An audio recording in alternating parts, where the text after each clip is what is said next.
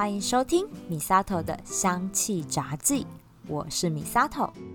今天真的要来聊聊农历七月了。哦，现在在录音，我真的很害怕嘿，因为听说啊，在讲好兄弟的时候，他们会很好奇围过来，然后。听听我们在讲它什么哦，我觉得好可怕！哎，我家的猫咪眼睛又乱飘了。好了，你不要乱看。好了，你在旁边，在旁边哦，乖，躺下来，不要乱看了哦。啊，真的很恐怖哎。话说回来，我还真不知道为什么农历七月会被称作鬼月。因为从小到大，爸妈们教育，你知道，就会直接说：“哎呀，那现在农历七月是鬼月啊，不要乱讲话，什么禁忌啊等等之类。”但是你有没有想过，为什么鬼门开要选在农历七月，而不选在其他月份呢？我就去查一查民间故事，想说呢，知道它的由来，我心里面会比较安心一点点。哎，殊不知一查才知道。原来农历七月被称作鬼月这件事情，根本就是一场政治操作。怎么说嘞？据明朝之前的历史记载哦，农历七月呢是被称作为巧月，灵巧的巧巧月，因为七夕的关系嘛。因为我们上一集不是才提到。古代的七夕是称作为乞巧节，那是一个很大的节日哦，所以呢，农历七月也就被称作为巧月，是一个非常吉祥的月份。而且还有好几个跟宗教有关的节日也都在七月，像是佛教的盂兰盆节，就是在农历七月十五这一天。盂兰盆节它是从佛经。木莲救母的这个故事而来的，那我相信大家或多或少都有听过。因为木莲呢，他是释迦牟尼佛的第一弟子，具有神通的能力。在他母亲过世之后呢，他因为太思念母亲了，所以就用他的神通能力，把意识贯穿去看到地狱里面，然后去找他母亲。然后就是这样看到他母亲，因为生前呢做人有比较失败一点点，所以被处罚转到恶鬼道，所以饱受恶鬼之苦。木莲就心中很悲愤，就向释迦牟尼佛哭求，为母亲解脱轮回这样子。那释迦牟尼佛就说啦：“木莲呐，你的业力太重，作业的那个业业力太重了。”就是还要你多修行就对了，所以木莲呢就准备了像是盆子啊之类的盥洗用具，就到佛僧们闭关的洞穴门口，等这些出关的佛僧就来为他来梳洗，并将呢各色的果子放在盆中供这些僧人来吃，用这样的功德来让他的母亲能够解脱轮回，然后升天成佛。那这是盂兰盆节的由来，所以呢，在佛教里，农历七月其实是一个吉祥而且要尽孝道的月。在佛教的书籍里面，都会看到农历七月被称作为感恩月，其实这样来的。那在道教呢，有两尊大神也都是在七月生日的，像七月十八是王母娘娘的诞辰。七月十九呢是太岁星君的诞辰，就是每年过年前要安太岁的那个太岁星君呐。所以啊，照理讲，七月这个节日应该是普天同庆啊。为什么这个时候要鬼门开，让好兄弟出来玩？这样好像不太对吧？其实没错哦。明朝之前的农历七月，的确是一年当中最好的月份。从天干地支来讲，七月呢是排在申申月，就是一个日太阳的那个日，然后中间画一直杠。在天干地支里面来讲，申这个字有上得天时，下得地利这样的一个好兆头，所以申月就是大吉之月。古代的天子如果病天了，那要下葬都会挑在农历七月来下葬的哦。所以你就知道古代人是多么看重农历七月了。也就是如此，到了明朝，听说啊，这明太祖臭头皇帝朱元璋，他非常笃信风水，他非常认同农历七月是一年当中最好的月份，所以啊，他就想要独占这个农历七月的吉祥之气，不想让一般的平民老百姓还有其他的皇家贵族来共享。所以呢，他就派人假冒道士，在路上卖符，然后在街头巷弄到处去造谣，说农历七月乃不祥的鬼月，鬼门大开，妖魔鬼怪尽出来。哦，真的会吓死一票老百姓，好不好？而且啊，好事传不远。坏事传千里，而且还传了好几个世代呢。现在的人啊，早就不记得以前的吉祥月，只知道是鬼月了。用恐惧控制人民是最有效的手段。你看，是不是非常成功的政治操作啊？但后来呢，我又看到了一位民俗学家的文章，他说啊。明太祖朱元璋这个故事也只是乡野传奇。根据呢中国历代还有日本的历史去查证，中国的确是没有鬼月这个传说，所以鬼月很可能是台湾的地方习俗。因为以前的台湾呢，有很多因为新的移民和原本的住民的对立。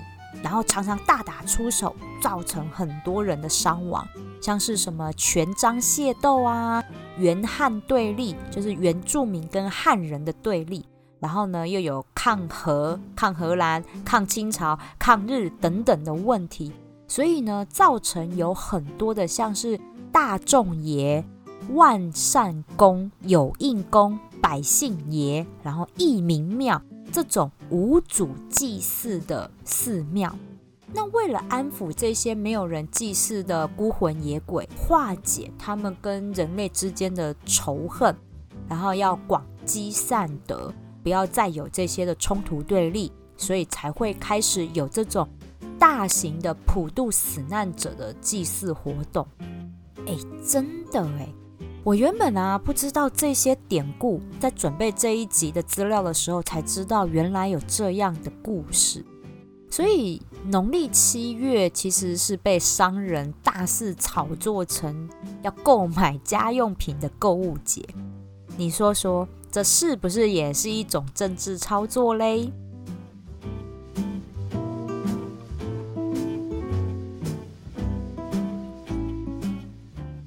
好啦。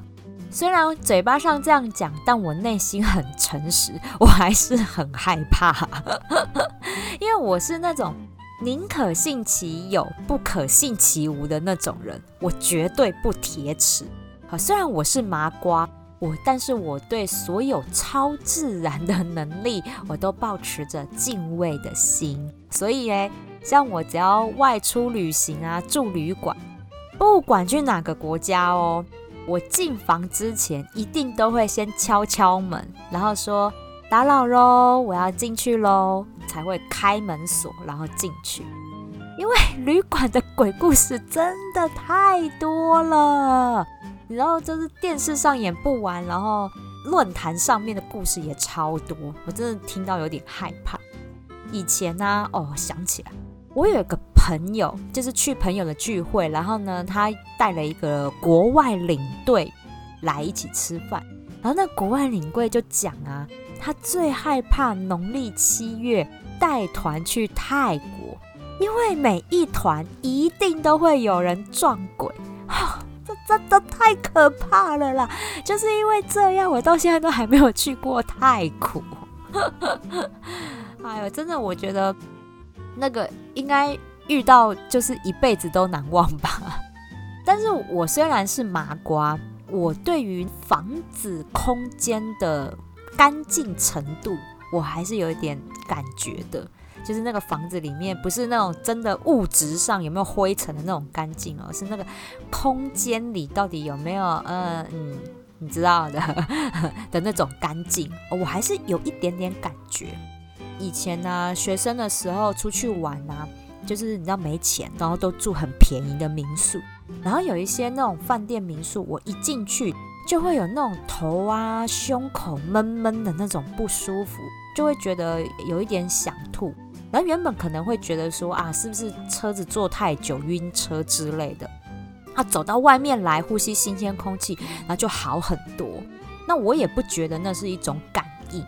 因为后来大学毕业了，我要搬离开宿舍，另外找新的租屋处。那时候我就跟男朋友对，我们哦，真的诶，看了二三十间套房，真的就很明显。因为你同一个晚上去看房子啊，我们都骑摩托车，不会有晕车的问题。你去看房子的时候，这间让你觉得不舒服，但到另外一间就没事。我觉得那个就是你会比较出来之后，我才发现。哦，原来我还是有那么一点点、一点点、一点点的灵异体质吧。然后就那时候找找找找了很久，一直直到找到我现在住的这栋大楼。这栋大楼其实居住的环境很普通，但是呢，套房都还让人蛮舒服的，所以我一住就住了十几年。中间搬家，也只是换楼层，从六楼搬十楼，十楼搬二楼，然后再搬回十楼，这样我都住在这栋大楼。这栋大楼真的就是我觉得算很舒服。然后后来到了学芳疗的时候啊，才发现原来比我敏感三千倍以上的人超多的。我有一些同学都说，到了农历七月，他们真的没有办法安静生活。我真的不敢听下去。什么叫做没有办法安静生活？我要崩溃了啊！不过啦，他们都会推荐一些七月半一定要有的净化精油，然后空间要净化，跟好兄弟们保持安全距离。今天呢，就要来推荐一支我用过。真的还挺有效的净化精油，来来来，猜猜看，我要推荐哪一支呢？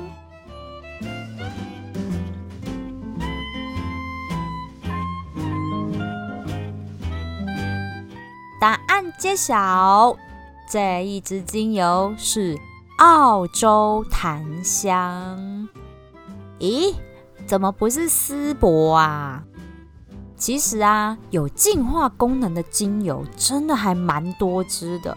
除了像鼎鼎大名的丝柏之外，还有杜松浆果、天竺葵，然后葡萄柚，这些呢都是可以和好兄弟保持距离的精油。那为什么我独独推荐澳洲檀香呢？其实是有故事的。这故事就要说到我当初在考芳疗证照的那个时候，我找了一个女生朋友来当我的研究个案。你知道那个考证照要交五十份个案报告，真的我找了好多朋友哦。那她是其中一个，真的让我印象超深刻。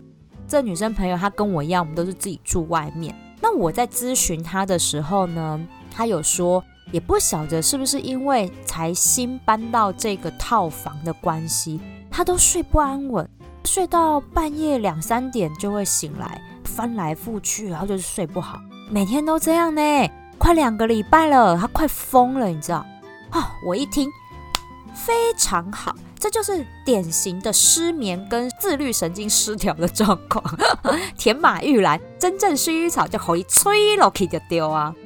后来当然了，我们个案咨询嘛，也要问问人家喜欢什么样的香味，就问他你喜欢花香呢，还是木质香调？我可以帮你调你喜欢的。那他就想了想，说他很喜欢木头的香气，就像庙里面的那种香味啊。我就说是那种拜拜烧香的味道吗？他说对对对，他很喜欢那种香味。啊，那就是檀香嘛，檀香也有助眠的效果，所以我就把檀香呢加到这个配方里面，那让他带回去。过个两三天就要去追踪进度啊，就问问他说，哎，那你用的如何啊？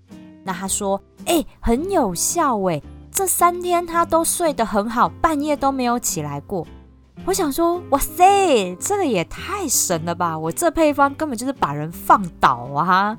然后我的报告就准备结案了。原本以为这事情就到这里哦，大概又过了一个礼拜的礼拜六的早上，我记得很清楚，我这朋友就打电话给我，他说他睡不好这件事情，其实案情不单纯。前一天周五晚上，他有个朋友就到他新家来玩，他那个朋友呢一进门看一看，然后就问我这朋友说：“哎。”你住这里有没有觉得什么不舒服的地方啊？啊，我朋友就说没有啊，都还好啊，因为有十几平，哎，一个人住还蛮舒服的。然后那个人就说不是这种舒不舒服啦，是有没有遇到过什么脏东西啦？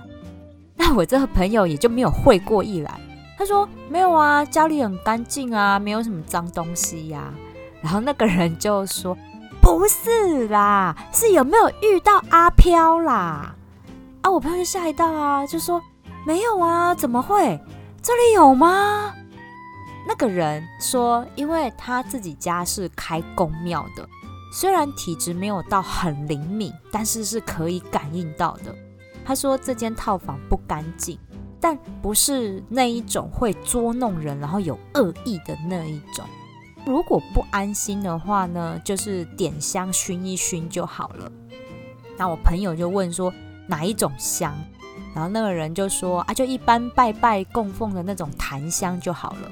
我朋友就想起来，就我调的那瓶油，拿给这个人问，说这个可以吗？他说哦，这个檀香也可以哦，精油也可以，因为檀香呢是供奉佛祖的香，有正气在，所以那些东西就比较不敢靠近。但是啦，还是搬家比较好，因为这样住久了哈，对身体不好。你看是不是很误打误撞？我跟你讲，还没完哦。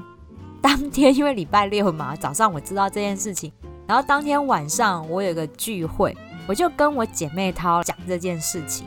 女生都很八卦，她们很想看鬼屋。刚好呢，跟我这个朋友咨询之前，她有传她新家的照片给我。然后我就给我姐妹涛看，姐妹涛呢就看着我手机呀，然后突然间就把那个图片放大，然后呢就说：“哎呀，太可怕了！”然后就把手机丢还给我。我说：“什么啦？”然后他说：“你看，你看，他桌上的那个平板。”我就拿回我的手机看，因为那张照片他有拍到桌上有一个黑屏的平板，我放大看，吼！妈呀！上面有一张脸，我想太可怕！哦天哪！我现在讲起来，我鸡皮疙瘩又起来了。因为为什么那个拍的那个角度是不可能拍到人的脸？因为那个黑屏的那一个面相其实是朝着天花板。然后我朋友其实呢，就是就是一个大广角的那种感觉，就是拍照整个那个房间这样子。有时候又只有他一个人，没有其他人啊，所以。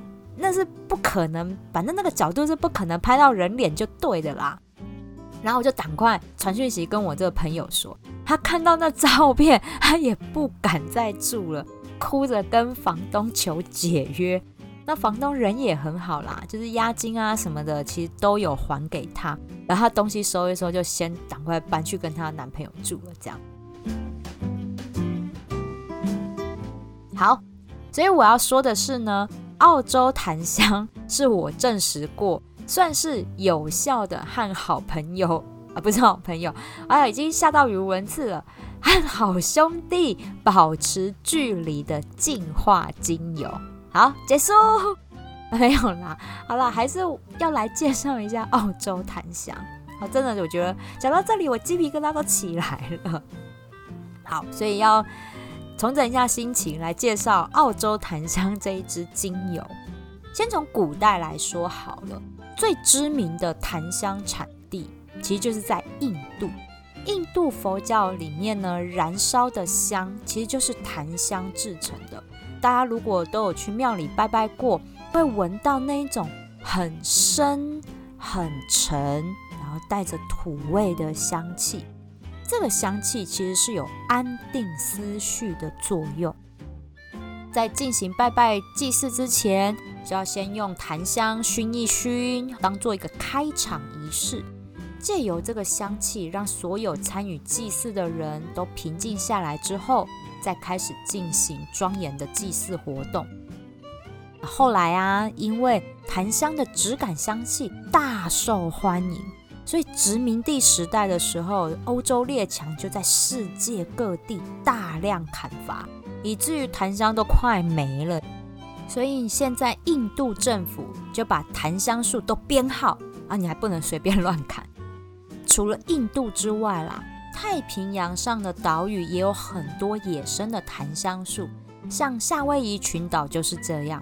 他们最大的都市檀香山，早期就是因为盛产檀香，才有这样一个漂亮的名字。但也因为被过度砍伐，现在也都禁止了。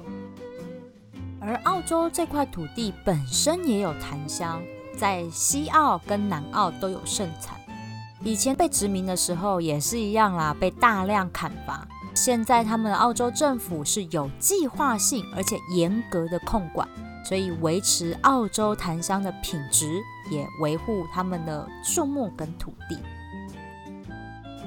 檀香的梵语是“月亮”的意思，它的香气就像月光一样，有亘古至今的穿透力，会深达内心。尤其是印度檀香，你会感觉到那个香气可以透过它去看到自己的前世今生一样。是非常深沉宁静的一个香气。那澳洲檀香，它是生长在辽阔的大地上，味道就没有像印度檀香这么沉重，反而多了一种天宽地阔的感觉。为什么檀香它会有这么特殊的香气呢？其实主要是来自于檀香醇这个成分。这个成分呢，还有分两种，就分阿尔法跟贝塔。二十岁树龄以下的檀香，阿尔法檀香醇会多一点，所以香气呢没有那么沉，在杀菌啊、促进伤口愈合，还有调理老化、干燥肌肤上都有很好的效果。所以澳洲檀香就是属于这一种阿尔法檀香醇比较多。那贝塔檀香醇呢，则是像印度檀香这一种，因为它的树龄超过了二十岁，阿尔法会慢慢的变贝塔，所以印度老檀这种沉稳的香气，就是来自于贝塔檀香醇，它有减缓静脉曲张、安抚紧绷情绪的效果。但是啊，不管是印度檀香还是澳洲檀香。精油的萃取方式都是用蒸馏的，但这个蒸馏哦不比其他的木材，尤其是印度檀香，它要用最精华的木芯，就是那个木头的芯啊，木芯去蒸馏，那这个贝塔檀香醇的含量才会再高一些。这一蒸呐，要蒸三天才会得到那一点点精油诶。然后加上呢，印度政府的管制，所以现在啊，印度檀香非常的贵。而澳洲檀香，因为澳洲政府是有计划性的种植和开采，在价格上也都会比较好入手。但是啊，也一样贵到让我们很难下单。所以呢，市面上就出现了和茉莉一样，有用荷荷巴油稀释过的檀香精油出现，这样就很好入手啦。而檀香呢，还有一个很好的效果，就是调制香水时拿来做定香。因为印度人相信檀香是可以捕捉到花的灵魂，很特别吧？所以呢，他们有一种特殊的蒸馏方式，叫做阿塔 （A T T A R）。阿塔，阿塔的蒸馏方式是在蒸馏的冷却桶里面装的檀香精油。然后去蒸馏花朵，让花朵里的香气跟灵魂都被檀香精油给吸收，然后合为一，成为富含能量跟层次香气的阿塔精油。因为蒸馏的花朵不同，就会有不同香气的阿塔，但是都有檀香当基底，所以香气变得有层次跟不一样的风情。这个是比较特殊的阿塔精油。还有另外一种檀香精油，叫做西印度檀香。但是啊，它跟檀香还真的八竿子打不着关系，因为这个西印度檀香本身是芸香科的植物，跟檀香是檀香科的植物，就完全亲戚都不同房就对了。只是这个西印度檀香，它的味道很像檀香而已。功效其实也是有杀菌的效果，英文名字叫做 Amyris，A M Y R I S，中文呢现在比较多人把它翻译为阿米香树，就不会再用一个西印度檀香来混淆视听，不会建议大家买精油一定要对一下英文名字，才不会买错。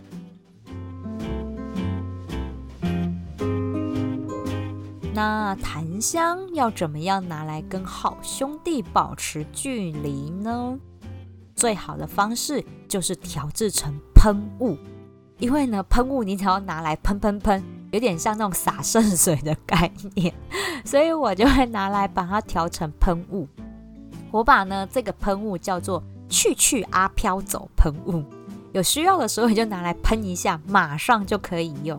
我自己就调一瓶，出差呀、旅行进旅馆房间，我就会沿着房间这样喷一圈，然后是用七十五趴的酒精当基底，净化的同时也可以杀菌。现在还在防疫期间，所以呢也可以净化空气里面的这些脏东西，有形的、无形的，我都喷出了一个隐形的结界，保持距离，以测安全。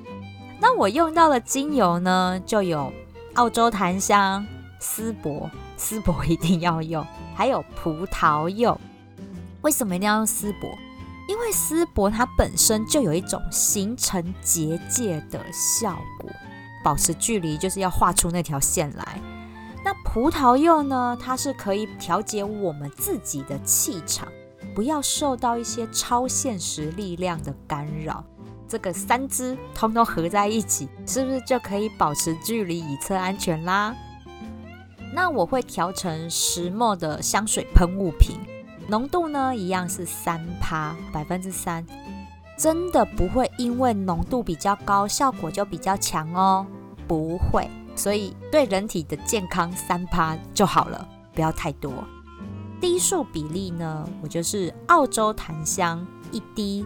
丝柏两滴，葡萄柚三滴，这样的调起来的味道呢是很好闻的。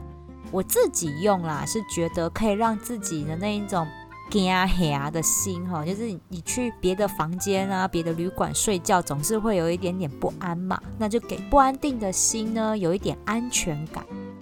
到目前为止，我用都很安好了。哎，这话就说到这里就好，你知道不能说太多。我觉得今天一整集我都处于一个很惊恐的状态，怎么会这样？平常呢不做亏心事，半夜不怕鬼敲门，但是农历七月啦，我还是觉得我们要保持着敬畏的心情，其实就不用这么害怕啦。今天呢，去去阿飘走的喷雾配方，我会把它放在节目叙述栏位。如果有人用过，可以来跟我分享，到底它实际上好不好用吗？可以跟我这麻瓜分享。哎，我是真的有点害怕听，但是我又很想知道啦。那还是跟我讲啦，我。我觉得我可以在白天的时候看这个私讯的，欢迎大家到我的 IG 来私讯告诉我。那也祝大家能够顺利平安度过农历七月喽。米萨头的香气杂技，我们下次聊喽。